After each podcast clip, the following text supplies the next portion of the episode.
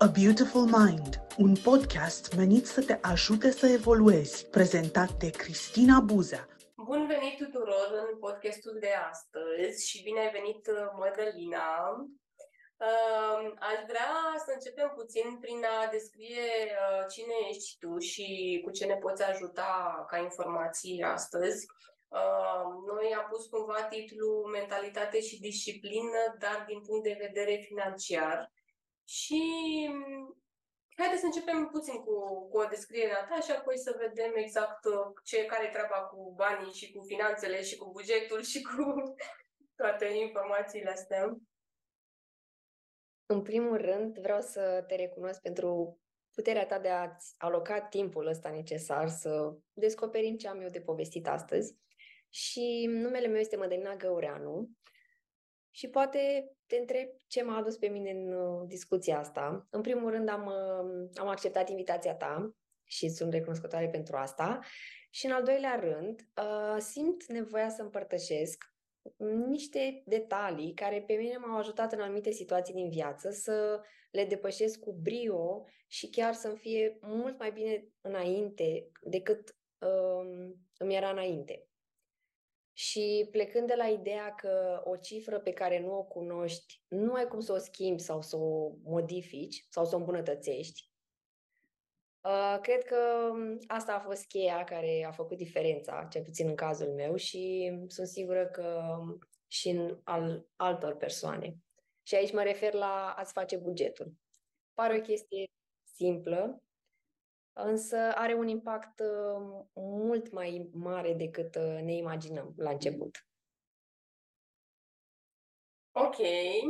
Deci, uh, uh, poți să-mi spui exact, uite, eu sunt curioasă ce poveste ai tu în spatele la ideea asta, adică înainte de a învăța cum să gestionezi tu finanțele, care a fost de fapt punctul la momentul în care tu ai zis, gata, nu știu, trebuie să fac ceva să-mi gestionez mai bine finanțele, că altfel ajung nu știu unde și sau nu știu ce mi se întâmplă, știi?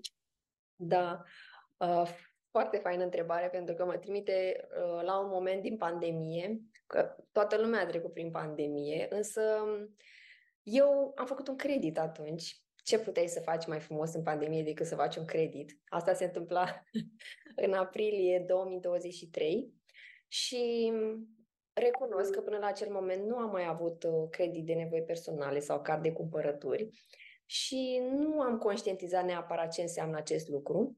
Drept urmare, în luna următoare, când uh, mi s-a luat prima rată, m-am trezit la șapte jumate dimineața. De fapt, m-a trezit telefonul cu un mesaj de la bancă în care îmi spunea că mi s-a retras rata de pe card.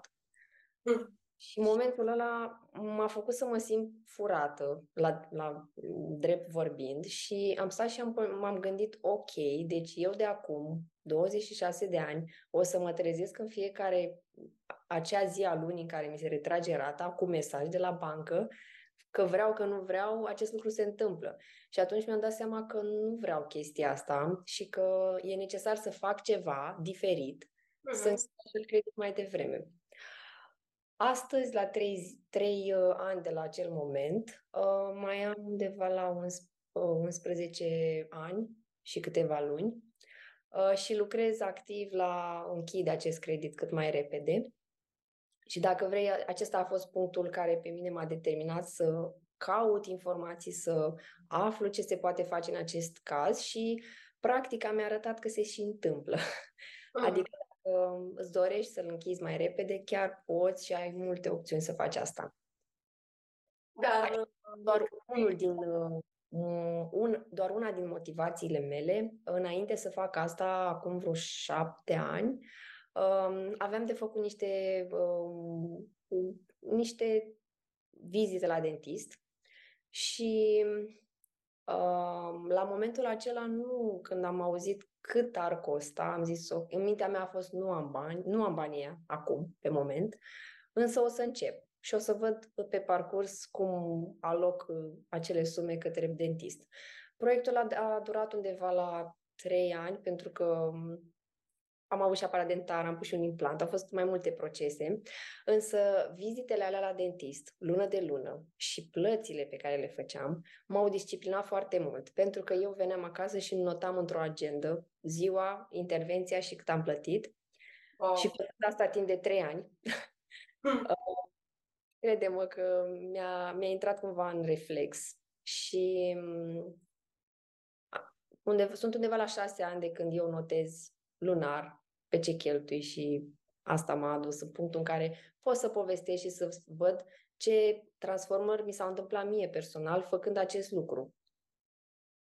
Uh, ok, am mai multe întrebări deja. Uh, uite, prima întrebare ar fi, apropo de ce zici tu de dentist și de aparat dentar, și eu am vrut uh, acum ceva timp să mă apuc de proiectul ăsta, dar mi-am dat seama la fel că costă destul de mult un aparat dentar Uh, plus, nu mai zic, pe lângă ce mai poate să intervină, că se rupe ceva sau că nu știu, mai apare o carie sau știu ce. Bun, și atunci când am văzut cât costă, eu am zis, mai ok, dar prioritar nu e ăsta, poate că sunt alte chestii. Um, știi ce vreau să te întreb? Crezi că oamenii care trec pe situații de genul ăsta le dai ca sfat să se împrumute cu un card de credit, de exemplu? Pentru că eu din ce am observat așa ca metodă, cam asta fac. Deci dacă nu mi-ajunge din salariu, mă duc la cardul de credit. Ceea ce pe urmă observ că ăla se transformă în poate al doilea salariu sau nu știu ce, încă o grijă în plus.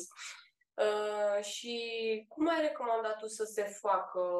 Că uite, mă gândesc ca să nu mai apelezi atât de mult la cardul ăla, de fapt trebuie să-și disciplinezi cumva uh, să vezi ce e cu adevărat important să cheltui luna aia și să la emoții e ceva, pentru că nu știu, ești supărat în ziua și te-ai pus și cheltui și vrei nu mai știu ce și pe urmă dai seama stai că nu era chiar urgent și deci care e treaba pe acolo cu...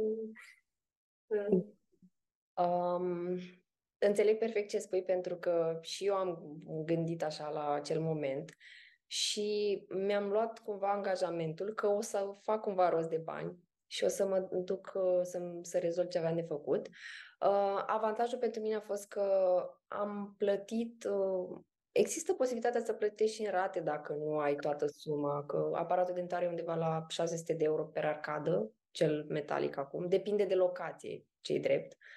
Însă dacă există deschidere, ă, ei pot accepta și plata în rate și practic poți să o eșalonezi pe mai multe luni. Da, Însă, asta legat de... Nu? Deci asta o schema lor, că le dai în rate, dar de fapt le dai mai mult. Nu, nu, nu, este prețul fix. Nu, e, e o E ok, depinde unde merge asta, că nu sunt mai multe tehnici.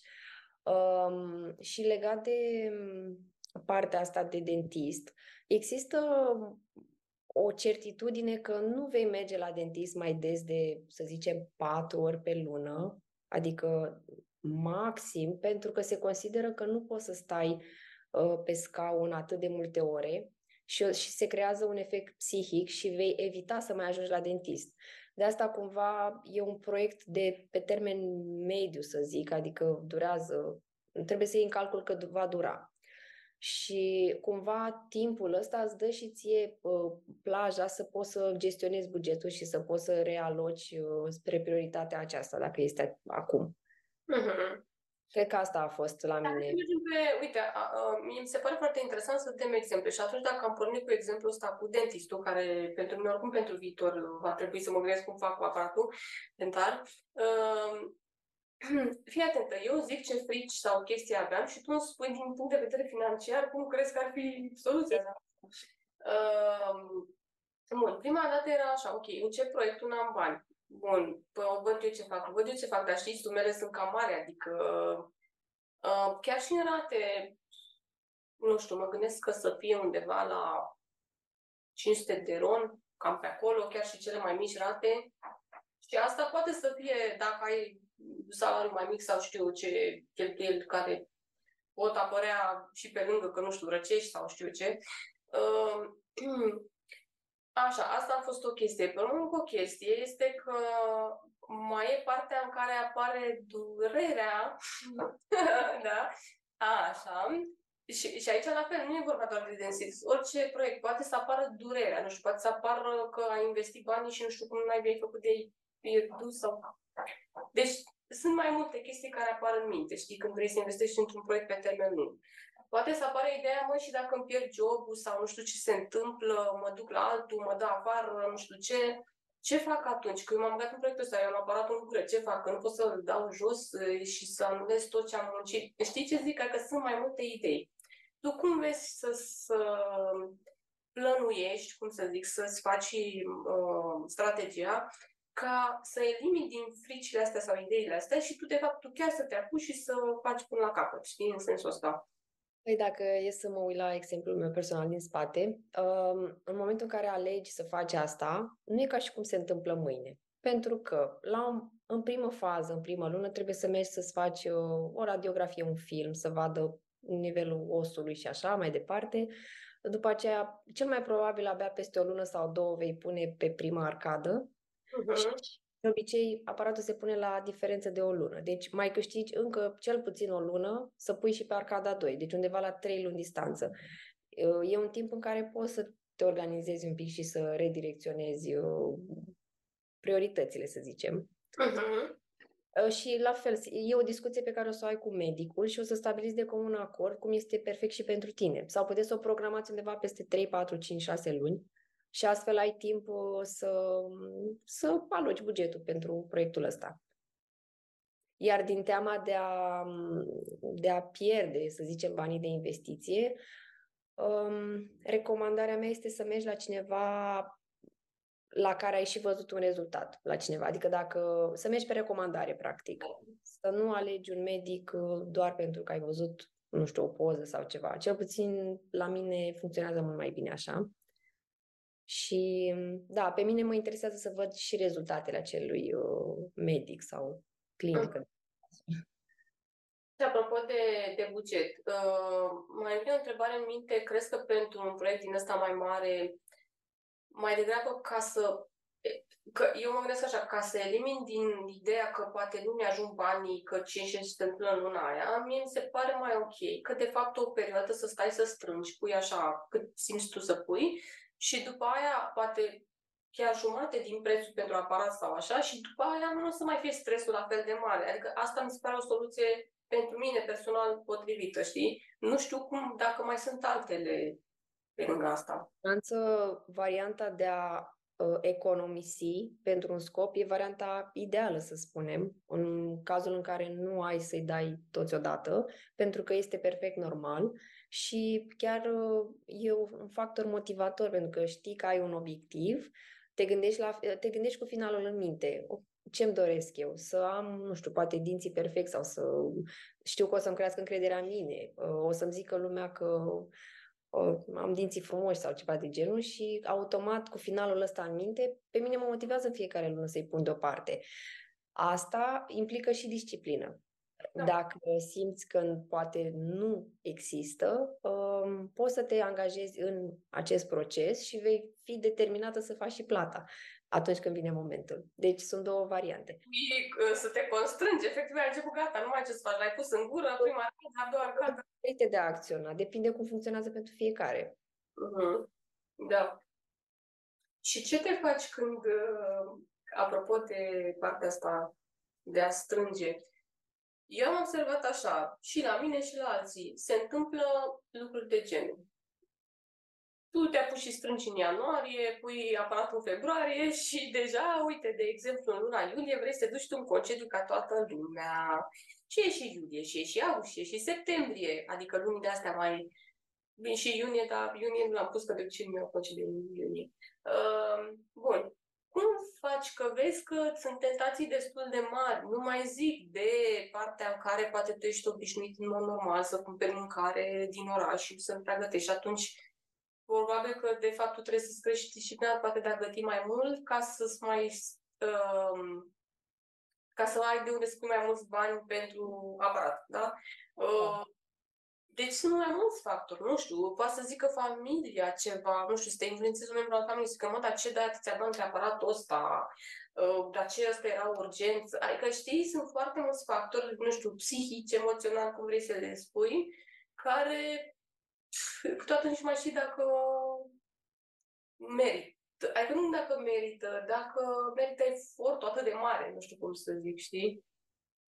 Da, ca să fac un disclaimer, um, cea mai des întâlnită întrebare pe care o să o auzi în momentul în care o să ai aparat este cât îl mai ții? Și Mm. asta e posibil la un moment dat să te, poate te supără sau te, te influențează, însă dacă tu ești conștient că e o chestie de proces, uh, cei din exterior nu au cum să înțeleagă asta, pentru că nu sunt ei în situația respectivă. Și de obicei oamenii vor să vadă doar rezultatul, nu vor să vadă și procesul, care automat pentru a ajunge la un rezultat treci printr-un proces, fie că uh, este, este aplicabil în orice domeniu. E efectul icebergului, adică oamenii văd doar rezultatul, dinții, dar nu văd de desubt ce s-a întâmplat, toate vizitele, toate drumurile, toate durerile, cum ziceai tu mai devreme, că mai apar. Însă, da, e, de asta spuneam că implică disciplină. Și dacă mă gândesc acum, cred că aș mai face o dată fără să mă gândesc. Pentru că... La să Poftim? La, te referi la decizia cu aparatul, că încă o dată ai mai luat decizia asta fără să te gândești? Franță, da, pentru că este și un factor de încredere în sine. Adică crește încrederea în tine extrem de mult și, da, de ce nu? A meritat efortul asta. Da, clar meritat. Da, da. Să știi că și eu sunt de acord cu asta. da. Eu chiar uh, tuturor, adică eu E o, e o chestie de disciplină. Nu știu dacă o recomand neapărat din partea estetică, că asta e și estetică, dar implică foarte multă disciplină și financiară și uh, să fii prezent la programări și... Și curățare, na, să... Disciplină în mai multe sensuri, cel puțin la proiectul ăsta cu dinții, adică disciplină ne îți creezi o nouă disciplină de a te spăla mai des pe dinți și de a avea grijă ce mănânci și cum mănânci și eu. Deci eu când am citit... Dacă pot să confirm acum că nu este doar pentru momentul acela, ea se prelungește pe tot parcursul vieții, pentru că va trebui să fii atent să menții acel rezultat. Pentru că nu poți să nu te mai speli niciodată pe dinți și să... Și cum spuneai tu la un moment dat că e posibil ca dacă mănânci ceva foarte tare, poate o alună mai uh, năzdrăvană, um, să rupe acel bracket. Și mi s-a întâmplat chiar de la o alună, m-am dus și l-am lipit. M-a costat 200 de lei acea lipire. Îți imaginezi că după aceea am mâncat mult mai atent uh, orice și da, pentru că ca un cost. Da. Ce aveam de ales între a fi responsabilă și a fi responsabilă. De ce mănânc și cum mănânc, ca să nu mai plătesc. Exact. Da, de, deci, uite, deci ajungem la concluzia că hmm, disciplina, dacă nu o ai, te costă. Da. Mai și financiar, dar nu doar financiar. Uh, uite, voiam să te întreb, um, toată lumea vorbește despre siguranță financiară, independență financiară. Um, că aș vrea așa cumva mult mai structurat sau mai detaliat sau pentru cei care chiar nu au disciplină, nu știu, există, de exemplu, dacă vine la tine cineva și spune, uite, vreau să devin independent financiar, care sunt pașii? Adică îi, îi, cum să zic, îi aplici un sondaj în care tu evaluezi cam la ce nivel de disciplină este el și pe urmă după aia vezi unde are punctele minus și începi să le pas cu pas să le completezi, ca să zic așa, să le Uh, da, aici e o discuție mai amplă și mă întrebai de reguli. Uh-huh. Da, uh. practic, eu vin la tine, da? Deci eu sunt clienta și vin și te întreb, uite, eu te plătesc atât, pachetul cu tărică pe care l-ai tu și vreau să ajung în punctul final să fiu independentă financiar. Eu mă gândesc că prima dată tu vrei să afli ce înseamnă pentru mine independentă financiar, nu că poate să însemne multe lucruri. Da, pentru mine, uh, pornind de la întrebarea ta legată de siguranță și independență, vreau să fac o, uh, o clarificare între cele două. Partea de siguranță înseamnă să ai un buget de, nu știu, să zicem 6-12 luni 3, 6, 6, 12, 12, 24 de luni, depinde cum e mai confortabil pentru fiecare, uh, din care să îți acoperi cheltuielile lunare pe acea perioadă, fără ca tu să mai fii nevoie să muncești. Și asta poate să apară ca nevoie uh, din simplu fapt că poate ai rămas fără loc de muncă, pentru că se întâmplă, deși poate se evită acest gând. Mie mi s-a întâmplat la un moment dat și am simțit acel stres uh, în acea perioadă și nu vreau să mai retrez vreodată. Și în al doilea rând, îl mai văd și ca pe o, perio- o, o modalitate prin care tu să fii relaxat când faci exit într-o companie, poate ți-ai descoperit o vocație și la un moment dat planifici să ieși din, acea, din acel job care poate nu te mai împlinește și poate încă nu câștigi din acea zonă. Dar având un buget de siguranță, dacă l ai pe 12 luni sau 24, ești mult mai relaxat și poți să-ți îndeplinești uh, pasiunea, misiunea mai departe, fără să fii stresat că nu să ai cu ce să plătești facturile sau chiria sau rata, depinde, pentru că avem cu toții anumite obligații. Da. Și uh, legat de independență financiară, mergem un pic mai departe. Cum o văd eu, e că, ok, am o casă, am o mașină, ajung și le am, însă tot trebuie să lucrezi, să le întreții, pentru că tu dacă nu mai lucrezi de mâine, tu tot nu ai, nu ai cum să le întreții. Deci, clar, uh, independența pentru mine înseamnă libertate. Libertatea de a nu mai munci dacă nu mai vreau și libertatea de a face ce îmi place. Adică să nu fiu constrânsă să mă duc la un loc de muncă sau să fac o activitate doar ca să întrețin mașina și casa, de exemplu. Și poate copiii, dacă e cazul mai, mai departe. Așa le văd eu. Mm, vreau să întreb puțin aici, să opresc puțin. Deci, fii atentă, eu zic așa, ok, deci, cum să zic, anul ăsta eu cu tine vreau să lucrez pe ca de la anul să nu mai, da, de la anul, adică peste un an de zile, să nu mai uh, muncesc dacă n-am chef o lună sau, nu știu, pur și simplu să nu mai fiu angajat. Da, să nu mai fiu angajat, ok. Bun. Și eu când mă gândesc că vreau să, ă, cum zic, ca să aflu bugetul pe care trebuie să-l am, ca eu să nu mai depind de ideea de a fi angajat, eu trebuie să mă gândesc la, la ce, adică trebuie să mă gândesc la ce cheltuieli am lunare, ca de fapt alea să le acopăr, plus, uh, adică nu știu, dacă am, nu știu, să zicem, cum zici tu, mașină, uh, întreținere ce poate să mai fie. Deci pe alea le pun într-o listă și după aia și ceva extra, adică în caz de, nu știu, răcesc sau trebuie să mă fac o ecografie sau așa și acolo și de fapt tot ăla, ăla e tot bugetul pe care trebuie să îl ajung eu să-l am lunar pus deoparte ca să sau cum, adică cum ajung, înțelegi ce zic? Păi, hai să vedem cum ajungem, că e, sunt mai mulți pași. Adică eu m-am gândit inițial ca la o echipă de fotbal cu 11 jucători în teren. De ce are 11? Pentru că cel mai probabil s-au gândit că este echipa perfectă. Și așa m-am gândit și eu că toți pașii ăștia, practic, formează o echipă care, la un moment dat, câștigă campionate și uh, ajung unde își doresc. Și aș vrea să le iau pe fiecare, să povestim uh, pe scurt. Uh, primul este să te plătești pe tine primul. Eu, de-a lungul timpului, de când am început să cercetez zona asta, am fost la multe conferințe și uh, ședințe mm, pe zona asta de investiții și economii și acolo se prezentau mereu trei pași simpli. Să ajungi la siguranță financiară, independență financiară și tot așa. Și aceștia erau 1. Câștigi bani. 2. Economisești și investești.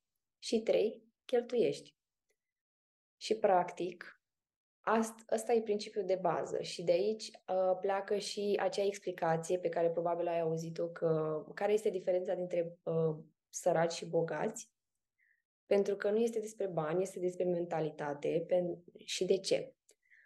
Oamenii săraci, considerați că sunt cei care uh, câștigă venituri, cheltuiesc tot ce au și economisirea rămâne undeva la finalul lunii pe principiul că economisesc dacă mai rămâne ceva.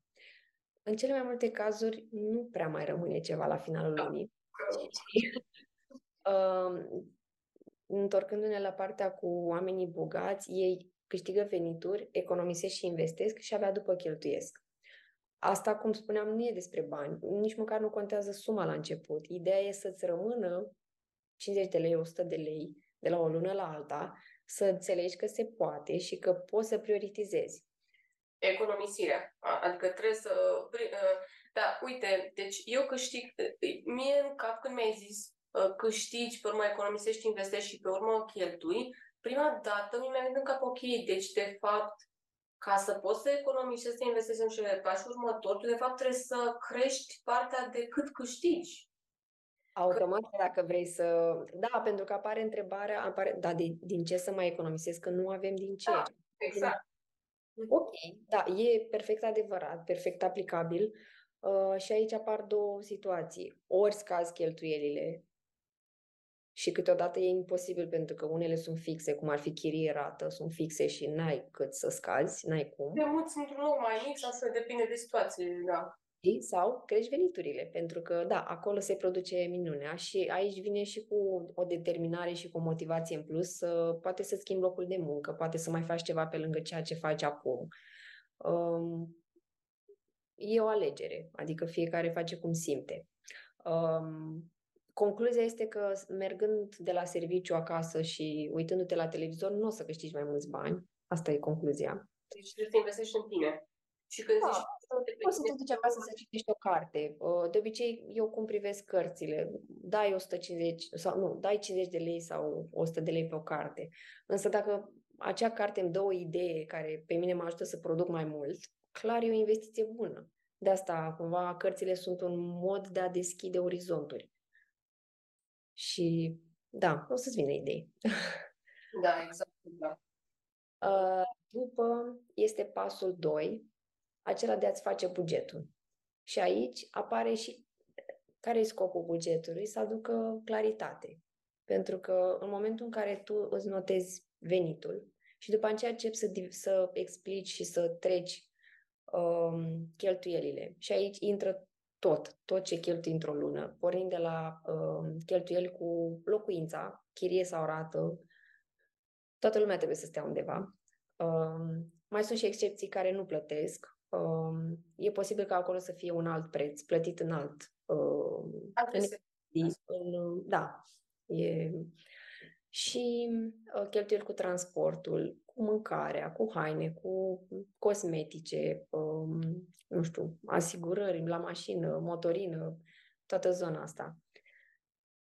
Și făcând bugetul, practic o să ajungi la un moment dat la un total de cheltuieli. O să vezi că cumva sunt aceleași. În general, pentru că dacă, dacă ai un venit fix, cheltuielile sunt fixe teoretic.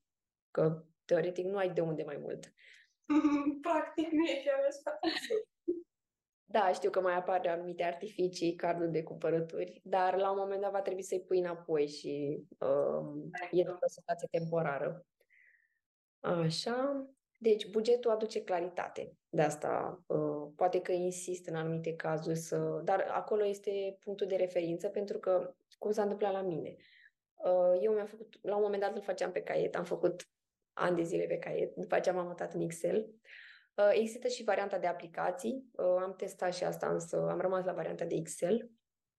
Și uh, mi-am dat seama că eu mergeam și puneam bonurile. În fiecare zi aveam cheltuieli și le veneam acasă, trebuia să intru în Excel să le notez. Și la un moment dat m-am plictisit. Asta, deci, aici vreau să ajung. Da. Deci, m-am, m-am gândit, ok, n-am chef să scriu. Ce, ce să fac? Nu mai intru în magazine mâine, clar, deci alt, altfel n-am nicio șansă, pentru că aveam zile în care intram poate la mega în fiecare zi.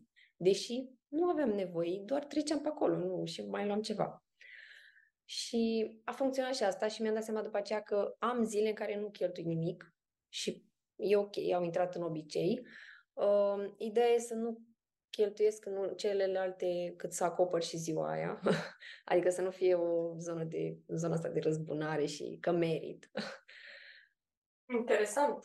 Da, deci de asta insist pe scris bugetul, pentru că o să ai niște revelații și o să te gândești că poate dacă într-o lună nu mai rămâi cu foarte mult și te uiți, mă, dar pe ce i-am dat?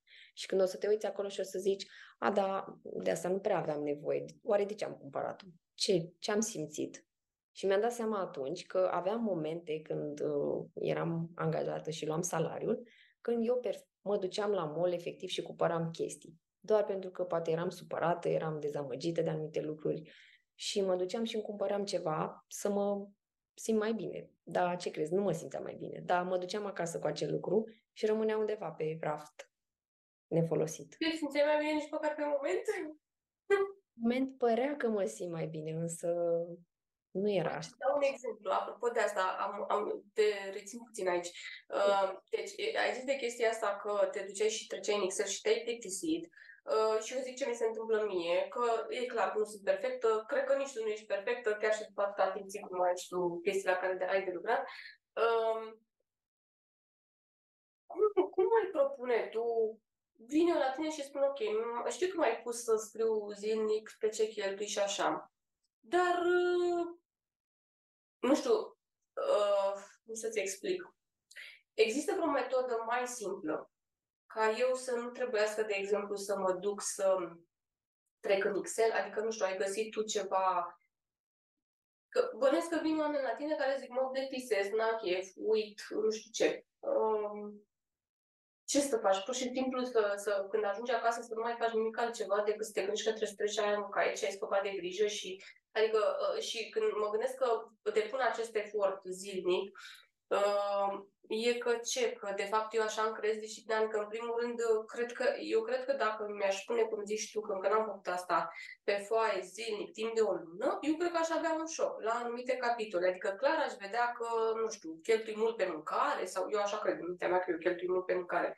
Uh, și pe urmă de aici crezi tu că se face de clicul la mamă când am văzut cât am cheltuit pe mâncare, pe stai că trebuie să iau măsuri. Nu? Asta, de fapt, asta e claritate și șoc și, pe urmă, ce faci? Da, aduce, aduce conștiință, crește nivelul de conștiință la ceea ce faci. Și că poate, uite, e o diferență între persoanele care își gătesc acasă, cheltuie undeva la, nu zic că nu mănâncă în oraș, mănâncă și în oraș, dar prepondere își fac o mâncare și acasă și cheltuielile sunt undeva la 1500 de lei pe lună pentru două persoane, versus cei care mănâncă în oraș, unde cheltuielile cu mâncarea sunt între 2000 și 2500 de lei. Adică e o diferență de 1000 de lei care clar știm cu toții cât e. Depinde de da. prezențiale în oraș și da. Da, și da, de asta zic că a scrie bugetul aduce o claritatea aia de care ai nevoie să vezi unde se duc, adică măcar să știi și ok, dacă ești ok cu asta, e perfect normal, însă e bine să știi. Pentru că o să apară situații de genul nu aveam nevoie de asta, oare de ce am cumpărat-o? Și o să ai niște clicuri, cum le mai zic eu. Da. Haine pe care le mai și primești sau știu ce se mai întâmplă și te trezești când faci curățenie la haine că uite câte am și nu le-am purtat. Nu le-am îmbrăcat, da. Și eu am, am și eu am avut. Acum nu mai simt, nu mai fac asta și uh, am un exemplu aici legat de pe partea asta de emoție și că la un moment dat am avut un job și uh, s-a produs o schimbare contractuală prin care s-a scăzut salariul cu 700 de lei și eu am ales atunci să-mi dau demisia. Ideea e că în momentul în care am încasat salariul pe ultima lună, era era mai mare, aveam și niște zile de concediu și a fost uh, destul de, țin minte că a fost vreo 6200 de lei și nu mă simțeam bine, eram uh, și știu că urma să plecăm în turul Europei cu mașina și să facem o revizie mai uh, amplă, să schimbăm la mașină niște chestii și am ales să plătesc eu uh, factura de la revizie și a fost fix suma de 6200 de lei. Vai! ăla, eu m-am eliberat. Adică nu mă mai simțeam supărată și așa, pentru că eu am scăpat de bani. Și practic am scăpat și de emoția care venea odată cu ei de la acel job. De asta ăla a fost un exemplu pe care, care mie mi-a dat o mare lecție și mi-a dat seama că este foarte mult despre emoție în spate. Deci când cheltui bani, este cheltui emoțional, când primești bani, dacă îi primești să zicem, de la o persoană pe care nu știu, nu place sau așa, faci cumva să-i cheltui mai repede. Deci, deci cumva tu asta nu e da, da. E emoția care de la cine vine și, de exemplu, și eu, să zicem, dacă mă gândesc că, nu știu, am trei clienți pe lună și uh, pe unul nu, nu știu, nu-mi place de el, habar n-am, mă enervează, zic și eu o idee așa. Uh, și primesc banii și, de fapt, banii fac cumva să-i cheltui cât mai repede și orice dar e vorba doar despre bani sau, în general, uh, uh, cum să zic, asta cu emoția Cred că se aplică și la partea de sport sau mâncat cum mâncat uh, în neregulă. Uh, eu am observat că, ce am observat așa din practică, e că persoanele când sunt foarte stresate nu mai, uh, nu mai au răbdarea aia să se meargă acasă să-și facă ceva de mâncare, chiar dacă durează 30 de minute și se duc repede la fast food și mănâncă ceva. Uh, chestia aia îi și face să se simtă vinovați, uh, nu se simt nici bine și au cheltuit și bani. Doar dintr-un, din faptul că ei sunt stresați și nu pot să controleze ce li se întâmplă în momentul de față. Asta o văd în practică și, practic, în perioadele alea stresante, bugetul pe mâncare în afara casei crește foarte mult. Aproape zilnic, dacă nu chiar.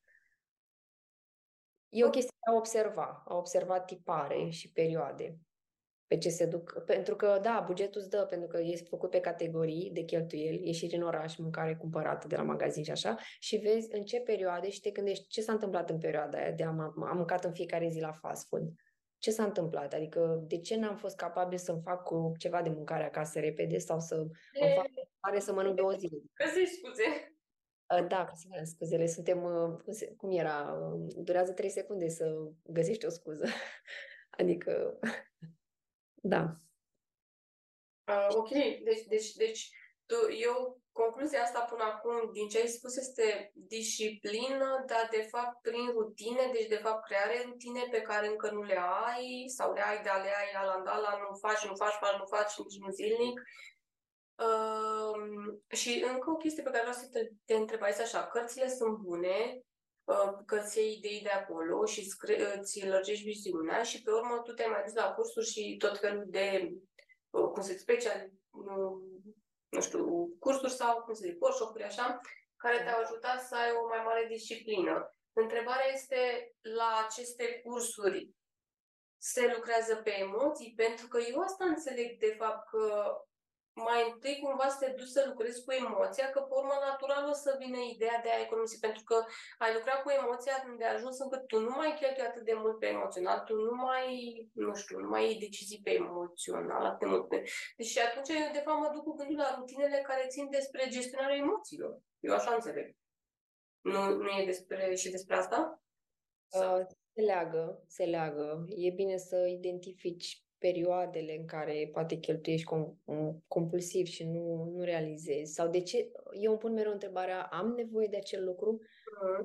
Aici apare diferența dintre nevoie și dorință. Nevoia este, am nevoie acum, ok, mi s-au rupt cizmele și mă duc să-mi cumpăr o pereche de cizme, versus mai am trei perechi și mă duc să mai cumpăr încă una.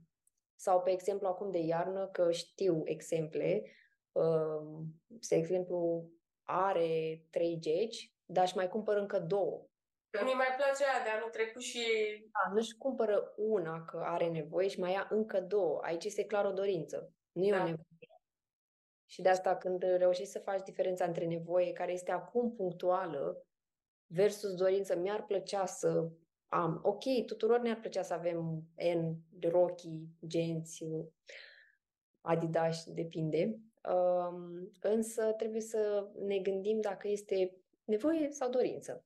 Și am un exemplu aici, pentru că acum fiind perioada de Black Friday m-am gândit la el, da. uh, e că la Black Friday nu găsești reduceri la uh, tot ce înseamnă imobiliare, acțiuni, foarte, foarte slabe șanse.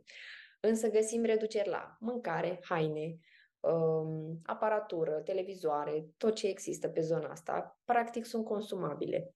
Și dacă astăzi le cumperi și mâine vrei să le vinzi, niciodată nu o să le dai cu același preț. Uh-huh. Asta e diferența între active și pasive. Practic, lucruri care ne pun bani în buzunar versus cele care ne scot banii din buzunar.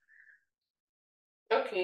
Și, de fapt, ideea este că să cumperi mai mult... Da, era că dacă ai o nevoie punctuală acum, te duci acum și îți cumperi acel televizor feon că s-a stricat, nu aștept să-ți iei de Black Friday. De Black Friday îți iei de fapt dorințe. Eu, spre exemplu, nu nu cumpăr chestii de Black Friday, pentru că clar acolo sunt dorințe și nu vreau să intru în jocul ăla. E o chestie mea de interioară. Tu vrei să zici că, de fapt, tot ce vedem noi la televizor și peste tot, radio și ce vrei să zici, și internet și așa, așa, toate elementele astea, de fapt, este că ei ne manipulează ca să ne dorim foarte mult de Black Friday să cumpărăm că e mai ieftin Că uite, eu chiar stau și urmăresc anumite, că am vrut să văd, măi, o fi Black Friday pe bune sau... Și, într-adevăr, toată perioada anului văd anumite produse pe care le vreau, le vreau.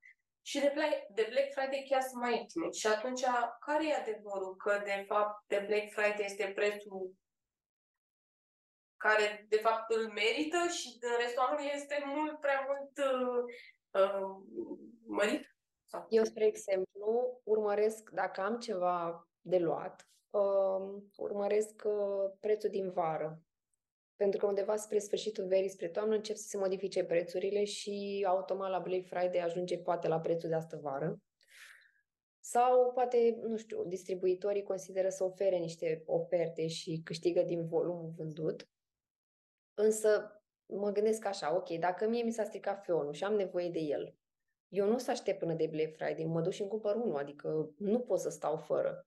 De asta le văd mai mult, dacă poți să amâni până la Black Friday, m-am gând, eu mă gândesc că intră în zona de dorințe. Așa o văd acum, pe moment. Deci, cum ai zis, dorință versus uh, nevoie? Oh. Ok, deci am nevoie, clar că e urgent, adică chiar e pe bune și dorințe vreau multe și da, toți ne dorim. A, și dacă te gândești la partea de reclame, dar ce m-a ajutat pe mine pentru că am, la un moment dat am citit o carte, nu mai știu cum se numește, însă mi-a făcut foarte multă uh, lumină, să zicem. Explica foarte punctual cum uh, ei, practic, producătorii sunt siguri că tu vei cumpăra în momentul în care apare cuvântul reducere pentru că creează efectul ăla de a impresia că se termină și că nu va mai exista niciodată pe piață. Însă e o chestie care doar creează, să zicem, panică. Și dacă tu reacționezi la chestia asta, clar vei cumpăra, vei, vei pune mâna pe produs și îl, îl și plătești. Și um, legat de reclame, eu evit să ascult reclame, în primul rând. Uh, înțeleg cum funcționează, și da. da, prefer să nu. Știi că rămâi cu o melodie în minte. Da, e clar, ele sunt create special ca să, ca să rămâi cu ea în minte, pentru că lucrează la nivel subconștient și tu o să-ți aduci aminte la un moment dat în magazin, a, reclama aia, vezi produsul și îl cumperi. Adică nici măcar nu te gândești dacă ai nevoie, pur și simplu îl vrei. Și da. Deci, practic, zici că ei au ajuns la ace- a, acest nivel de influențarea oamenilor încât efectiv sunt studii probabil făcute pe ce melodie prinde bine sau ce culoare să punem pe reclamă sau ce... Deci am înțeles ce zici, pur și simplu nici nu mai dai seama. Păi și atunci intervine chestia asta de care zici tu cu disciplina și cu asta în care tu mereu te întrebi, am nevoie cu adevărat, îmi trebuie pe termen... Uh, mai era o chestie, uite, mi s-a părut interesantă, Uh, deci salariul tău sau, în fine, ce depinde dacă ești angajat sau nu, deci banii pe care câștigi în luna aia, cumva să împarți și să vezi cât câștigi pe oră sau pe zi sau ceva de genul. Și pe urmă, de acolo, Uh, cum era, parcă ceva de genul să vezi cât, câte ore de fapt ai muncit pentru acel produs și dacă a meritat sau știi, o chestie de genul ăsta. Da, da, e un exercițiu foarte bun care la fel te aduce, te ancorează foarte mult în realitatea ta. Pentru că, spre exemplu, dacă tu, să zicem, dau un exemplu pe un salariu oarecum mediu, câștigi 5500 de lei pe lună și tu um, dai, nu știu, îți cumperi ultimul telefon, să zicem, e 6000 automat tu, tu lucrezi, pe, tu muncești pe telefonul la o lună și puțin și te întrebi, merită? O, eu o lună asta nu mai am nimic de făcut? Ori aleg să economisesc și îl cumpăr când strâng suma. Adică e bine să te gândești la lucrurile astea. Uh-huh. Iar uh, mai era încă o recomandare că dacă, spre exemplu, uh, să zicem câștigi 100 de lei pe oră, uh, să nu mai faci nicio activitate sub acei 100 de lei. Practic 100 de legi. Adică poate mergi la cumpărături, poți să uh, comanzi și plătești 10 lei transport pe aplicație, nu te mai duci tu să pierzi timp. sunt niște chestii poate de time management sau, da, la un moment dat ajută. Da, da, da. Te duci la magazin, stai în trafic, te duci acolo, te enervezi că poate, nu știu, e aglomerat, oamenii sunt puțin irascibili la cumpărături uh, și pierzi două ore jumate, timp în care poate puteai să citești, să stai liniștit tu cu tine și poți să faci asta dând comandă. Uh, eu am un exemplu aici, am jucat la un moment dat un board game la cineva acasă și uh, în timpul jocului s-a dat comandă de ceva, au venit acasă și pur și simplu erau cumpărăturile pe săptămâna următoare. Timp în care noi am, ne-am jucat, nu s-a schimbat nimic, nu s-a pierdut timp. Și atunci, da, a fost un moment de conștientizare și pentru mine. Că poate zici, ok, dau 10 lei la transport. Da, dau 10 lei. În schimb, eu câștig două ore jumate în care nu mă duc să aleg prin trafic și... Da, da, la, da să știi că... Mai, uh, știi cum e. A, și legat de cumpărături. Tips and tricks. Așa, da, exact. Da, multe de da. Mergem cu, cu o listă și să ne gândim din timp ce am avea nevoie și cumva să ne ținem de lista aia, pentru că poate eu mă duc cu listă, dar dacă mai cumpăr și chestii pe lângă, când vin mie dorințe în magazin, da, e, e un exercițiu să faci o listă și să te ții de acea listă și să mănânci înainte. Deci asta este o chestie um, care salvează mult, um, să zicem, ziua de cumpărături. Și încă un truc pe care l-am descoperit eu e că dacă iei coș mare, simți nevoia să-l umpli. Deci trebuie să iei coș mai mic ca să umpli să iei cât mai puțin. observat, făcând chestia asta, observ, am observat că au dispărut coșurile acelea mijlocii. Pentru că oamenii aveau tendința să le ia pe alea mijlocii Știi că sunt unele care tragi tu de ele mici și unele mijlocii și unele și mai mari. Ei, oamenii nu mai voiau să le pe alea mari și le luau pe alea mijlocii. Ce crezi? Alea mijlocii au dispărut, adică și-au dat seama că oamenii cumpără mai puțin și le-au scos. Oare de de asta. E bine să ai în vedere chestia asta, măcar să poate îți pui o sacoșă acolo sau ceva ca să ocupi spațiul ăla, să nu ai impresia că ai ieșit cu două chestii din magazin. Da. Um, deci am vrut așa, plătește-te pe tine primul. La plătește-te pe tine primul am vorbit îndeajuns pe tema asta. Da, e, e... Adică um, eu ar trebui să mă gândesc lunar uh, la... Um, deci eu iau să zicem mâine salat, da? Bun.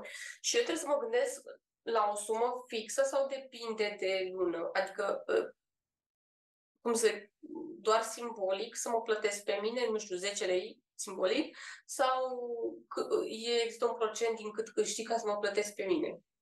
Că știu că bugetul e făcut în mai multe, știi, uh, pui deoparte. A, uite, e și asta o chestie cu bugetul. Că sunt, nu știu, eu citisem undeva la că sunt șase pușculițe pe care trebuie să le faci și fiecare se numește altfel și... Da, sunt uh, mai multe metode. Depinde ce funcționează pentru fiecare și cu ce este confortabil. Că sunt șase pușculițe, șase plicuri, depinde cum vrei să le vezi. Uh, cred că ajută să le împarți, măcar uh, pe foaie, să vezi unde se direcționează sumele și uh, poți să le privești așa. Uh, specialiștii recomandă undeva la 10% partea asta de economisire, investiție, dar ideea e să începi măcar cu 1, 2%, 5%, cât te simți tu confortabil la început, pentru că primii ani este despre a crea disciplina. Pentru mine e mai important ca un om să economisească o sumă mai mică și să facă asta lunar, timp de acum încolo, versus să economisească într-o lună mai mult și luna viitoare nu nimic. Da. E ca la sală, plătim abonament, dar nu ne ducem, mai bine te duci constant, ca să ai rezultate, că aici vorbim doar... Da, te duci, ok, simți că într-o săptămână, nu știu, Pur și simplu, că sunt în perioada aia, să sau și eu ce se întâmplă și corpul nu mai poate să ducă și, și atunci măcar ideea e să te ții, adică nu renunța la toată luna. Dacă mai ai două săptămâni, du-te mai rar, dar du-te că ai plătit, știi? Sau, adică sunt niște chestii, depinde cum îți vorbești în interior și cum, cum faci ca să-ți menții uh, disciplina aia. Dar, da, și aici cred că uh, e o chestie, când oamenii spun o să încerc să economisesc, să investesc, de obicei, asta înseamnă că s-au programat automat pentru eșec, pentru că o să încerc să nu, nu arată că o să și face asta. E doar o idee. Dar ideea deci, e să... Încerc înseamnă că te învârți în cerc. Da, de... da, da, da, chiar așa este. Da. Și, practic, trebuie să lărgești cercul, să ieși din cercul acela și să spui, luna asta economisesc atât. Și de asta ajută foarte mult să faci asta la începutul lunii. Pentru că automat ai bifat din start uh, acest principiu. Și legat de asta, ajungem și la punctul 3, cheltuiește mai puțin decât câștigi. Și facem asta legându-ne de punctul 1, care este să te plătești pe tine primul. Și, practic, ai bifat și principiul 3, doar făcând acest lucru. Vreau să întreb ceva aici, că tu când spui, clar, mă gândesc și la mine și ce, ce nu reușesc eu să fac, că clar au și alții aceeași uh, problemă sau cum zic. Um, cum faci tu ca să cheltui mai puțin decât câștigi? De exemplu, eu, eu mă gândesc la mine. Păi, dacă eu mi-am propus în următorul an sau următoarele trei luni ca eu să investesc de fapt în mine și investiția în mine ar însemna că să îndepășesc salariul, că altfel nu am cum. În mintea mea zic că eu nu am cum altfel. Ca să ajung la X obiectiv în trei luni, trebuie să investesc inclusiv să am, nu știu, de pe card de credit, zic așa, da? Bun, și tu zici în același timp, păi cheltui mai puțin decât câștigi. Păi dacă ar fi să um, investesc în mine în funcție de cât câștig, păi m-aș întinde pe o perioadă mult și bine, luni și ani de zile, până de fapt aș reuși, nu știu, să-mi cumpăr uh, uh, școala, nu știu care, care mă învață să fac nu știu ce și la ce bani. Um, cum faci aici cu chestia asta? Că mie, mie personal mi-e foarte greu să mă gândesc cum, că totuși eu vreau în termen de un an să fac școala, să fac practică și să câștig, da? Ca, ca să nu mai fiu angajat. Deci, ca aici e puțin cât te referi să faci școala aia, înseamnă să plătești o taxă de înscriere, nu? Să da. plătești... Da, exemplu fix uh, din na, perioada asta. Uh, eu m-am gândit așa, ok, deci dacă aș sta să economisesc, în primul rând am observat că am uh, problemă la economisit, că pun, uh, bine, încă mai lucrez la asta. Pe urmă, în al doilea rând, suma pe care o puneam la economisire m-ar fi dus pe mine să fac uh, uh, uh, peste nu știu cât de luni și ani acea școală care pentru mine e important să o fac acum, că mi-am setat eu în minte că dacă acum nu o fac, amân, amân, amân, până poate nu mai fac. Că, da. Așa. Și mai e o chestie, dacă tu în următoarea perioadă observi, nu știu, că ce se întâmplă în viața ta personală și vrei să te muți sau vrei să nu știu, pur și simplu, vrei să grăbești lucrurile ca să, exact, să te muți, da, și așa. Și ca să te muți ai nevoie de bani și ca să uh, obții bani pe lângă jobul pe care îl ai, că na, eu, eu da. Că sunt angajat, uh, tu trebuie să faci ceva pe lângă, să investești în tine, ca apoi tu să ai de unde să dai ca să vină bani. Eu așa mă gândesc. Și ar fi însemnat, dacă fac ce zici tu, să mă tot muncesc. Și atunci soluția la mine a fost în cap, mă împrumut, card de credit ce n-ai fi. Că mă împrumut alții, că deci tot pe acolo. Cum, cum vezi tu să fie gândită ca să iei o decizie să te afecteze mai puțin pe termen lung, nu știu cum să zic. Da. Aici uh, ne întoarcem cumva la partea de um, siguranță financiară. Deci economisit. Da, economisit, pentru că a te plăti pe tine primul, nu zic acum în primă fază, nu zic să te duci să cumperi, nu știu, acțiuni, fonduri și alte instrumente, ci ați construi efectiv bugetul de urgență și bugetul de siguranță. Ce înseamnă? Urgent de, bugetul de urgență sunt cei 2000 de lei, 2500 de lei cash în casă pentru urgențe care apar, nu știu, poate plătești curierul, poate se sparge o țeavă și ai nevoie de plată acum. Spre exemplu, mie, la un moment dat, mi s-a blocat ușa și a trebuit să caut un lăcătuș pe Google mi-a apărut inițial lăcătuș de la fotbal, uh, după a apărut și persoana care uh, a venit să schimbe și a trebuit să plătesc 300 de lei pe moment să-mi rezolve ușa. Și astea sunt chestii care se rezolvă cu bugetul de urgență. Că nu plec de acasă în fiecare zi cu 300 de lei că mi se strică ușa. Nu. Doar situații și uh, bugetul de siguranță și sunt acele luni de care spuneam 3-6 luni, 6-12, 12-24.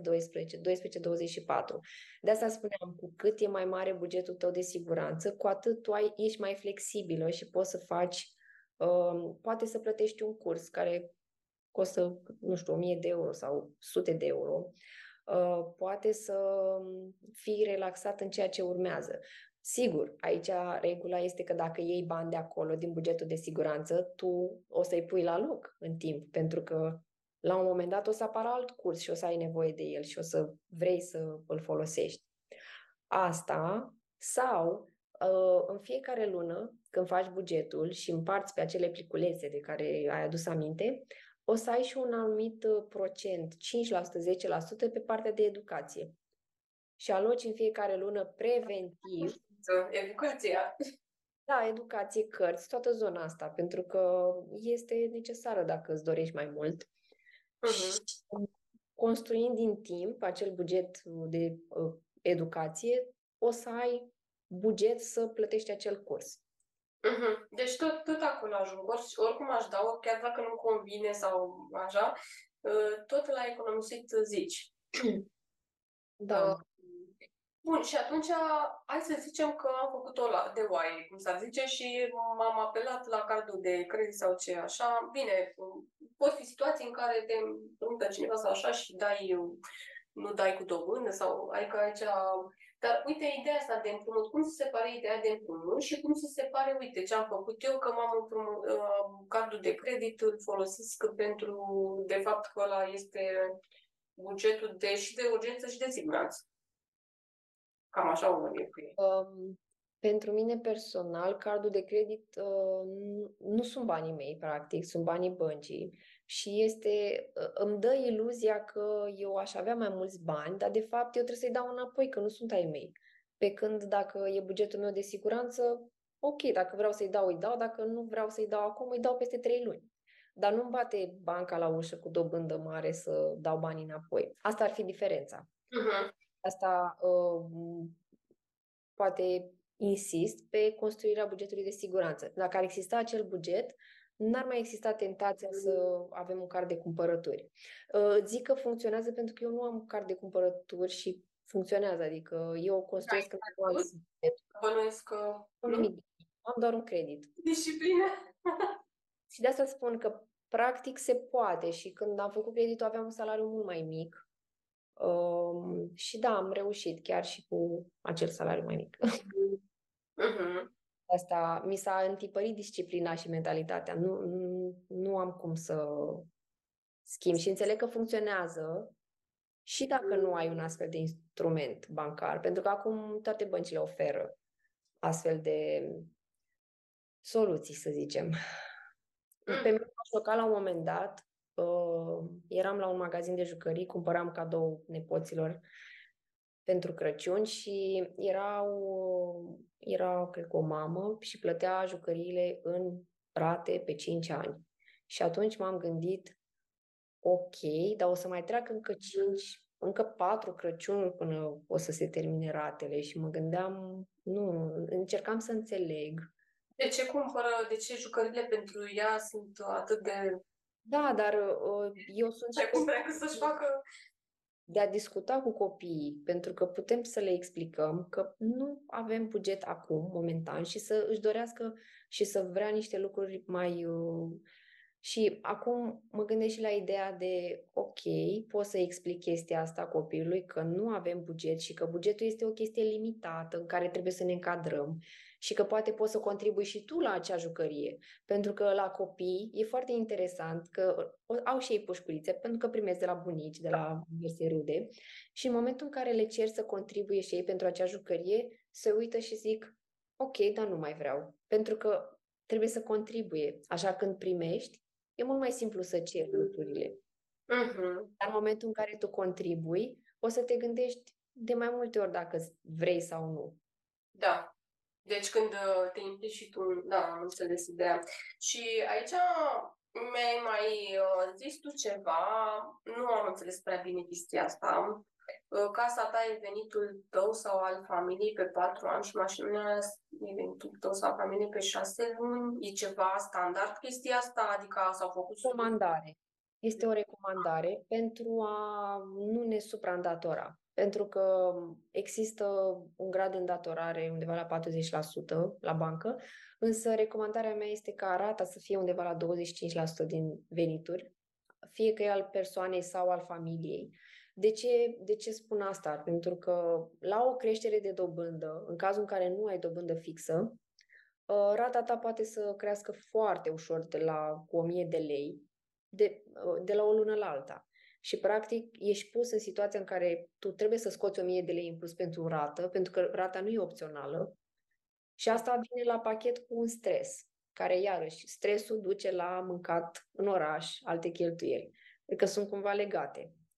Iar uh, mașina, de ce, de ce se recomandă să fie pe șase luni? Pentru că, și aici vreau să fac un disclaimer, sunt de acord cu mașinile scumpe și e perfect natural, se întâmple așa, atât timp cât ele sunt cumpărate din uh, profitul din investiții. Acolo clar este o decizie asumată, o, o dorință, dar este o chestie asumată pentru care nu plătesc eu în ore, ducându-mă la un loc de muncă, acea, acea plată. Și a, știi de ce îți dau un exemplu? Pentru că sunt foarte multe persoane care cumpără o mașină în rate.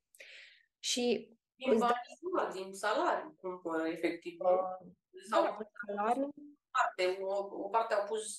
Pun deoparte sau vând vechea mașină și mai fac și o rată să cumpere o mașină un pic mai scumpă. Și ce se întâmplă acolo? Acolo este un nivel de stres foarte mare, pentru că automat tu când faci un efort peste puterile tale să cumperi un, un, un bun, uh, vine la pachet cu o doză de stres.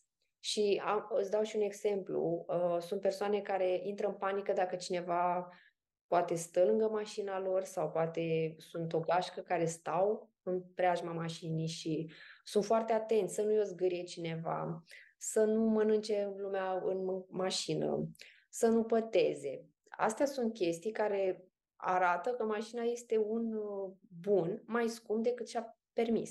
Pentru că dacă e, e o mașină pe care ți-o permiți și mâine se strică, poți să o cumperi. Poți să o cumperi din nou, fără să te superi, fără să te Da, stresi. da, înțeleg ideea. Da, da, da. da. Okay. Adică tot ce recomand eu este pentru, a-ți, pentru a fi liniștit și a nu veni la pachet cu un stres în plus. Uh-huh. Și ideea asta de, ok, și să zicem că ai greșit, că ai știut, ai greșit din neștiință și poate ai și un card de credit, poate ai și un credit. Sau cine știe ce nebunie e acolo. Și cum propui tu ca să se scape de griji mai, mai ușor, mai repede, mai cum vrei să-i spui? Păi, spre exemplu, uh, plata datoriilor este o soluție. De exemplu, dacă o persoană are un credit la casă și unul de nevoi personale, recomandarea mea este să înceapă să facă plăți anticipate cu reducerea perioadei uh, în ziua în care îi se retrage rata sau maxim a doua zi. Uh, ce se întâmplă aici e că cu fiecare plată pentru uh, coloana aceea de principal uh, se anulează partea de dobândă. Practic se anulează dobânda aferentă acelei luni. Și am multe exemple și multe uh, persoane care au plătit și când faci o plată și îți scazi câțiva ani din rată, nu știu cum să zic, e ca un... Eliberare, îți dai seama că... O eliberare și o, o o motivație să continui să faci lucrul ăsta pentru că vezi că e posibil și practic tu ți-ai cumpărat liniștea cu, cu lucrul ăsta. Pentru că se, cum am gândit eu, cu fiecare plată anticipată, eu sunt mai bogată cu X sumă. Prin simplu fapt că eu n-am plătit-o, n-am plătit acea dobândă la bancă. Și pentru mine ăsta e un factor foarte motivant. Uh-huh. Deci, deci, de fapt, noi, că mamă, stai că fac efortul și luna asta, chiar vorbeam cu cineva, uh, fac efortul și luna asta plătesc uh, uh, anticipat pe un an de zile, da, să zicem. Și dar pe urmă venea discuția în care, păi stai puțin că vreau și să mă mai plimb, muncesc ca să ce, să stau în casă sau, adică trebuie să simt și eu că muncesc și am o satisfacție din munca mea. prima, să zicem, reacție, obiecție, cum vrei să o numești, că da, ok, și chiar sunt conștient și pot să zic, sune chiar așa, sunt conștientă că cu 3.000 de lei pot să câștig 112.000 de lei. Însă eu nu simt acum, nu simt, vreau să mă duc să mă plimb, am și o viață, vine Crăciunul, vreau să-mi cumpăr ceva drăguț. Ok, este per- e normal, adică e, se înțeleg, însă aici, pentru mine, e un semn că e o emoție acolo de care e, e nevoie să lucrezi la ea. Da, și atunci vrei să cheltui. Adică vrei să scapi de apă a cheltui, nu? Sau cum? Da, pentru că, ok, dacă întrebi un om pe stradă, îți, îți dau 3, îmi dai 3.000 de lei și eu îți dau 12.000 de lei, orice om ar spune da. Mhm. Dar uh, aici apare partea aia de gratificare instantă. Da. Și, practic, tu dacă te duci în vacanță, tu vezi rezultatul, te duci acolo, te plimbi, mănânci Relaxezi. acasă. Sunt, sunt, chiar sunt. E Da. rezultatul palpabil. Însă aici este rezultatul cumva invizibil, însă care este vizibil în viața ta financiară uh, pe termen mediu-lung. Da. Și um, chiar am fost ieri la o lansare de carte și s-a discutat de faptul că iubirea de sine este disciplină. Iubirea de sine nu e răsfăț. um, poți, să, poți să-ți trimit după. Și uh, gratificarea instantă amână sau anulează obiectivul tău, cum ar fi aici închiderea creditului. Pentru că tu, prin faptul că te gratifici instant, te duci acum în vacanță, uh, îți cumperi tot ce apare uh, pe lista ta de dorințe, amâni închiderea creditului și, practic, te angajezi să plătești sume mult mai mari decât necesar. Da. Asta, asta ar fi singura diferență. De asta e nevoie de să fii conștient de ele ca să poți să le pui în practică. Pentru că nu zice nimeni că nu te mai duci în vacanță. Crede-mă Da. că când fac asta m-am dus Acasă, sau o mai perioadă mult în vacanțe decât m-am dus înainte. Adică culmea. Cum, cum explici asta? Pentru că se schimbă ceva la nivel mental și uh, o să faci lucrurile diferit. Și da, o să-ți crești nivelul de venit pentru că vine automat cu... Pentru că în momentul în care tu vezi că, nu știu, cu 10.000 de lei câștigi 50.000 de lei din dobândă, tu o să zici, ok, vreau mai mult. Vreau mai mult. Cum fac asta? Și începi să cauți oportunități, să vezi soluții în jurul tău și o să faci și celelalte lucruri, fără, fără doar și poate. Garantez pentru asta. Mhm, mhm. Da, uite, în timp ce vorbești, eu, mie îmi vin tot felul de scuze, sau cum să zic. Dar cred că undeva este ideea și, să, cum să zic, și să fac ca mine și să fac ca tine. Nu știu cum să-ți explic, și cum și să fac cum făceam înainte, dar și să fac... Adică să nu fac schimbarea aia bruscă și schimbările astea cumva, dacă le faci brusc și forțat și să te obligi, uh, să gata de mâine, deci dacă, nu știu cum să zic, de exemplu, cum ar fi să uh, îmi seteze așa niște arme împotriva mea și dacă o zi nu am trecut ce am cheltuit, să mă blamez și să știi cumva eu văd, hai să luăm pași mai mici, să nu ne stresăm prea mult, că dacă ne stresăm nu mai facem pe termen lung. Și uite, apropo de ce ziceai tu de vacanțe, eu o văd așa, eu așa o văd personal. Ehm, Dacă în mod normal, nu știu, într-un an de zile aveam 5 vacanțe. Și acum eu mi-am propus totuși să plătesc ca, ca să nu, mi- în fine, să devin mai bogată, ne-am plătit în avans Da. uh, rate la credit sau cum se numește. Uh, atunci nu există cumva posibilitatea ca din acele 5 vacanțe, de fapt eu să fac 3, nu 5, Uh, poate mă mai gândesc și la buget, să nu mai fie atât de scumpe, că până la urmă vacanță e vacanță, ideea este să te relaxezi, să așa. Uh, adică scad puțin pretenția la vacanță și, de fapt, uh, pe urmă mă duc cu banii ăia în altă direcție să... așa. Uh, cum, cum vezi tu chestia asta? Că eu, practic, în mintea mea, vacanță înseamnă relaxare, deci vin cu forțe proaspete, deci pot să muncesc mai mult sau mai eficient sau cum să-i spun. Și vacanța, totuși, e, pentru mine personal, e foarte importantă. Deci, mai ales dacă ai un nivel de a face multe chestii deodată și te aglomerezi zilnic, vacanța este un element foarte important pentru mine. Eu asta am observat. Da, e bine că pentru tine are valoarea asta, pentru că aici e foarte importantă emoția din vacanță. Uh, și de ce spun asta? De când, uh, da, știu, când eram, lucram la multinațională, simțeam nevoia mereu să plec oriunde, doar să plec. Mhm. Da seama în timp, de când nu mai sunt acolo, că de fapt era o fugă de mine, era o fugă de ce se întâmpla, pentru că acum nu mai simt nevoia de vacanță. Adică asta a fost o schimbare pentru mine și uh, mi-am dat seama că în momentul în care îți place ceea ce faci, nevoia de vacanță cumva dispare. Nu înseamnă că eu nu mă duc în vacanțe, mă duc. Însă nu mă mai duc cu emoția aia că să plec, să scap, să, să nu mai aud. Și aici, de ce spun asta? Pentru că știu persoane care, cărora nu le place ceea ce face, ceea ce fac și merg în vacanțe exotice chiar, pe insule, uh, unde își dorește toată lumea să ajungă și se întorc de acolo în depresie pentru că a fost nor într-o zi. Mm. Da. Adică eu zic să fim recunoscători pentru ce se întâmplă și ok, dacă avem o vacanță pe an, dar să ne bucurăm de fiecare clipă și să fim noi, să fim noi bine cu noi. Uh-huh. Și vacanța să fie un moment al tău cu tine, uh, să stai cu gândurile tale, poate citești o carte pe, de care n-ai avut timp, uh, să nu fie o fugă. Aici, așa, așa o gândesc eu acum.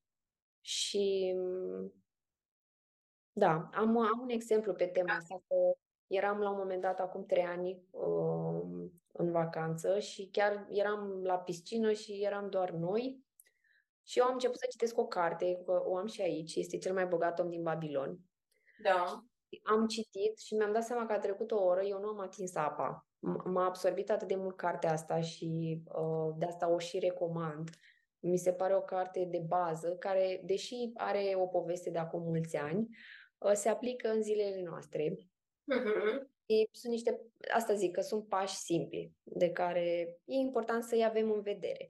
Și legat de ce spuneai tu cu schimbarea, că e, e normal să, să percepem așa o rezistență la cuvântul ăsta da. de schimbare, pentru că el presupune să schimbi total de mâine, să nu mai faci nimic din ceea ce făceai. Da. Și de asta cumva rezonez mai mult cu ideea de a, te, de a transforma, pentru că dacă, spre exemplu, să zicem că acum ești pătrat, ca o figură geometrică, poți să fii cerc. Te șlefuiești în fiecare zi câte puțin și ajungi cerc la un moment dat. Și de asta cred în ideea asta de a transforma ce se întâmplă în viața ta mm, cu bine, cu iubire, cu înțelegere, cu acceptare, cu răbdare, pentru că este un proces. Da, exact. Și fără presiune. Presiunea nu, nu ne ajută. Mm-hmm. Și ca să, să cum zic așa, să ne apropiem puțin de final, um, din ce ai observat așa că se întâmplă oamenilor sau s-a întâmplat ție, nu știu, poți să-mi spui două, trei cuvinte ca o concluzie um, Uh, cum să zic, raportând pe la ideea că, na, oamenii găsesc tot felul de scuze, cum, după cum ai observat și eu, ți-am adus o grămadă de scuze și motive ca să nu economisesc sau ca să nu folosesc eficient banii. Ce crezi tu că ar fi ideal sau, nu știu, ar fi indicat să facă oamenii ca totuși să ajungă să, într-un final, să economisească? Uh, nu știu, primul pas este să economisească, de fapt, ăla să fie primul pas, sau sunt doi, trei pași la care să fie mai atenți lunar? Păi, uh, cum spuneam, uh, și o să, o să îi reau doar ca să aducem claritate aici, e partea aceasta de a te plăti pe tine primul, uh, după aceea să începi să faci bugetul, da. și cu încredere, după aceea să cheltuiești mai puțin decât câștigi. Asta se leagă foarte mult cu primul, uh, primul punct. După aceea să... Ce înseamnă de fapt să te plătești pe tine? Să construiești acel fond de urgență și de siguranță. Da. La care să, să ai acces. Uh, să ții cont de recomandările pentru a-ți cumpăra casa și mașina. Pentru că se spune că emoția subiectivă ține șase luni. După cele șase luni, încep să fii atent, să te uiți la vecini, să fii atent la tavan, că nu era poate chiar drept, la mașină, nu mai are același miros, parcă nu mai e ce era la început. Și de asta, după șase luni, încep să simți rata și presiunea la, odată cu ea. După aceea, să scapi de datorii, Mm, să începi să faci plăți anticipate și uh, aici, ca o mică mm, diferență, dacă ai un credit ipotecar și unul de nevoi personale, uh, să începi cu cel de, ne- de ipotecar, pentru că este dobândă mai mare pe durata timpului. Uh-huh. Știu că la nevoi personale este perioada mai scurtă și dobânda mai mare, însă dacă faci calcul pe perioadă, la casă ai cel mai mare randament Așa, după aceea mai e partea să-ți asiguri liniștea. Ce înseamnă asta? Să fii atent la uh, RCA, la asigurarea de casă, locuință, atât cele obligatorii cât și facultative, pentru că, la fel, aduc un strop de liniște acolo. Orice s-ar întâmpla, tu ești acoperit. Nu ai de ce să scoți bani din buzunar sau să faci credit să repari ceva prin casă. Uh, asigurare de bunuri, la fel. Uh, și asta ține foarte mult și de partea de, uh, spre exemplu, pentru un furt, tu poți să ai asigurare și ai toate bunurile asigurate și ești în siguranță. Așa, și partea de sănătate și de viață. După aceea, pentru familii, pentru că avem familii cu copii. E important ca aici uh, părinții să se întrebe ce e important pentru ei, când se gândesc la viitorul copiilor. Și aici apar uh, recomandări pentru că, spre exemplu, sunt mulți părinți care ei nu au mers odată într-o tabără sau într-o excursie și au ideea asta și pornesc că vor să ofere copiilor lor uh, acces la aceste experiențe, pentru a nu mai rămâne cu conversația aia că eu n-am fost niciodată într-o tabără. Și e important de știut aici că un copil are anumite cheltuieli uh, și cu cât crește, acestea cresc. Și e important să facem un plan din timp, astfel încât, de a avea. astfel încât acele uh, experiențe să se transpună și în realitate, să nu rămână la nivel de gând. Pentru că la nivel, ce se întâmplă? Eu dacă acum spun că um, beau apă și dacă nu fac asta, nu se întâmplă. Practic, acțiunea uh, aduce gândul în realitate. Și acum o să și beau apă ca să... Da, ca să... da, da, da. Ca să concluzionez. Și de asta, la orice, la nivel de gând, rămâne în gând nu se întâmplă. Dar în momentul în care faci acțiunea, ea devine realitate și o vedem. O vedem, o simțim, ne hidratăm și tot așa. După aceea, este partea de retragere din activitate. Am făcut o, o căutare recent și pensia medie lunară în septembrie 2023 era de 2108 lei. Foarte puțin. Da, eu mă gândesc, ok, dacă ies mâine la pensie, mi-ajung banii ăștia, mi-ar ajunge să supraviețuiesc. Ei, și atunci um, este necesar să avem și planuri pentru retragerea în activitate. Pentru că știm cu toții că pensia este un procent undeva la 25% din venituri și uh, clar acolo este o scădere a nivelului de trai dacă nu avem și alte metode uh, prin care să avem venituri extra la retragerea în activitate. Uh, știu că oamenii sunt pe principiul, uh, și mulți am gândit așa, ok, dar viața mea este acum, nu mă interesează, că oricum... Nici nu ajung la pensie, ce să mă gândesc pe la pensie, diverse. Da, uh, și e important să, da, să ai totuși un obiectiv, să ajungi la pensie, să te bucuri de nepoți, adică în mintea ta să nu se termine la momentul în care ai ieșit la pensie.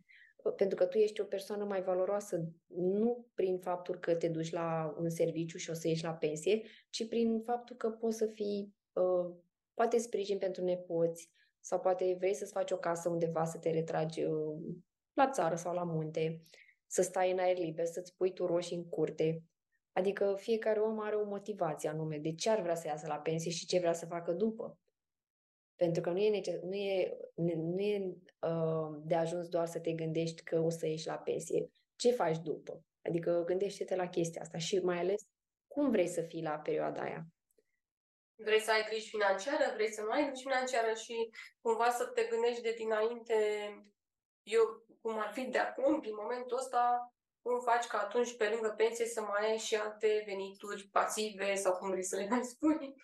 Uh, da, și tot de la asta cu investitul în tine mi se pare că ajungi, pentru că ca să ai ceva extra, tu cumva, eu așa o văd, că e nevoie să devii specialist pe o zonă ca tu să ai, nu știu, clienți sau cum vrei să-i spui. Altfel nu văd cum, adică dacă tu faci doar ce faci la job și nu mai investești în tine nimic, nici măcar, ok, nu neapărat să cumperi cursuri non-stop sau așa, dar pur și simplu, nu știu, să citești, să practici, să da, investiți în mai multe sensuri. Da, uh, nu e, uh, poți să ai și un job și să-l faci foarte bine, să iubești ceea ce faci. Uh, important e ce faci cu banii din acel job. Adică pe ce se duc, pentru că atunci când planifici, atunci când eșuezi să planifici, de fapt planifici să eșuezi. Și de asta e important să ai un plan pentru cu ceea ce faci. Și acum uh, am ajuns și la punctul 11, care este, să zicem, coroana, uh, coroana, este că um, poți să faci cu econom, după ce ai fondul de urgență, fondul de siguranță, acum ai libertatea ca din acel procent lunar, 10%, 5%, 20%, depinde de fiecare, să-l aloci către instrumente financiare, partea de investiții și în timp acestea devin um, muncitori pentru tine. Eu așa îi văd. Eu fac niște activități, dar am și bani care la rândul lor lucrează pentru mine. Sigur, nu fizic, dar lucrează um, în timp și îmi produc mie un profit. Iar eu mă motivez foarte mult să mă uit și să văd uh, astăzi am nu știu cât sau uh, în ultimii ani am atât. Este o chestie pentru care, nu știu, pe mine personal mă motivează foarte mult și îmi dau seama că e important pentru mine să am bani care lucrează pentru mine peste noapte. În timp ce eu dorm, banii mei fac alți bani. Și asta este e ceva ce mă motivează extrem de mult.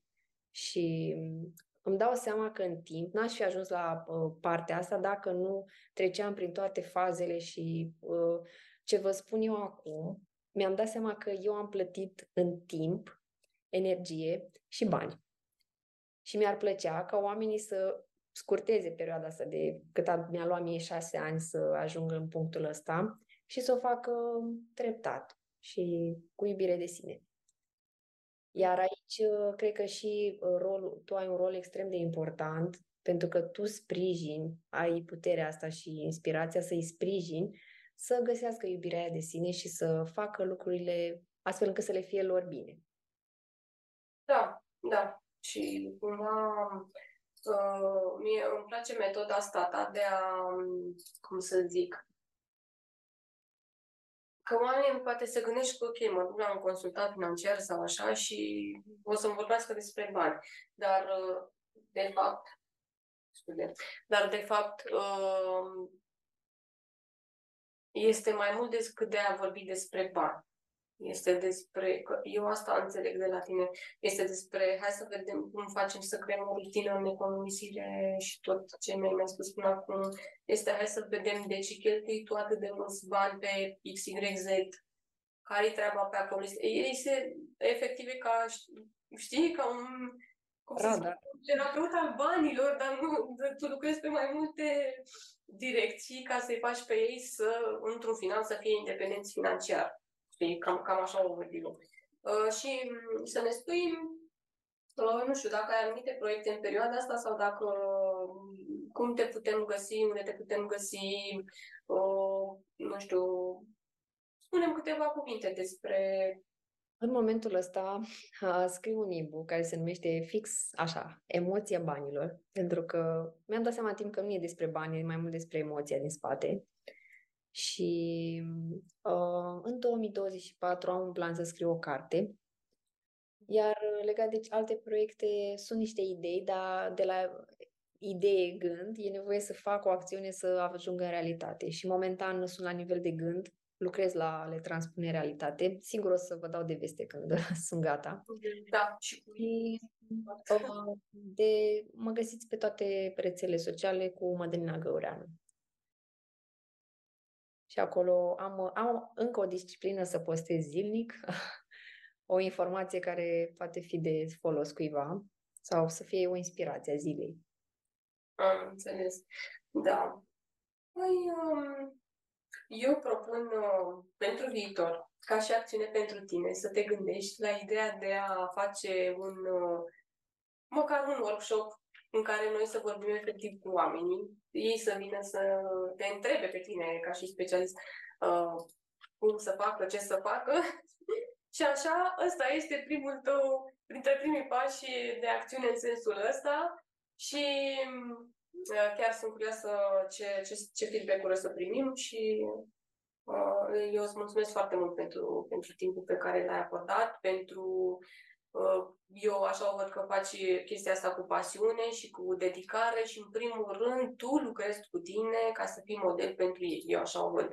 Și astăzi tu mie mi-ai fost model din punct de vedere al, um, ca să zic, structurării ideilor despre bani. Asta mi-am notat, o să mai notez și după ce să fac ca să uh, pun planul de acțiune pentru a deveni mai independentă financiar. Um, primesc cu drag invitația ta la uh, workshop. Uh, sigur o să, fie, o să fie interesant și mă bucur că am, uh, am putut să fiu inspirație astăzi. Asta a fost una din intențiile de dinainte.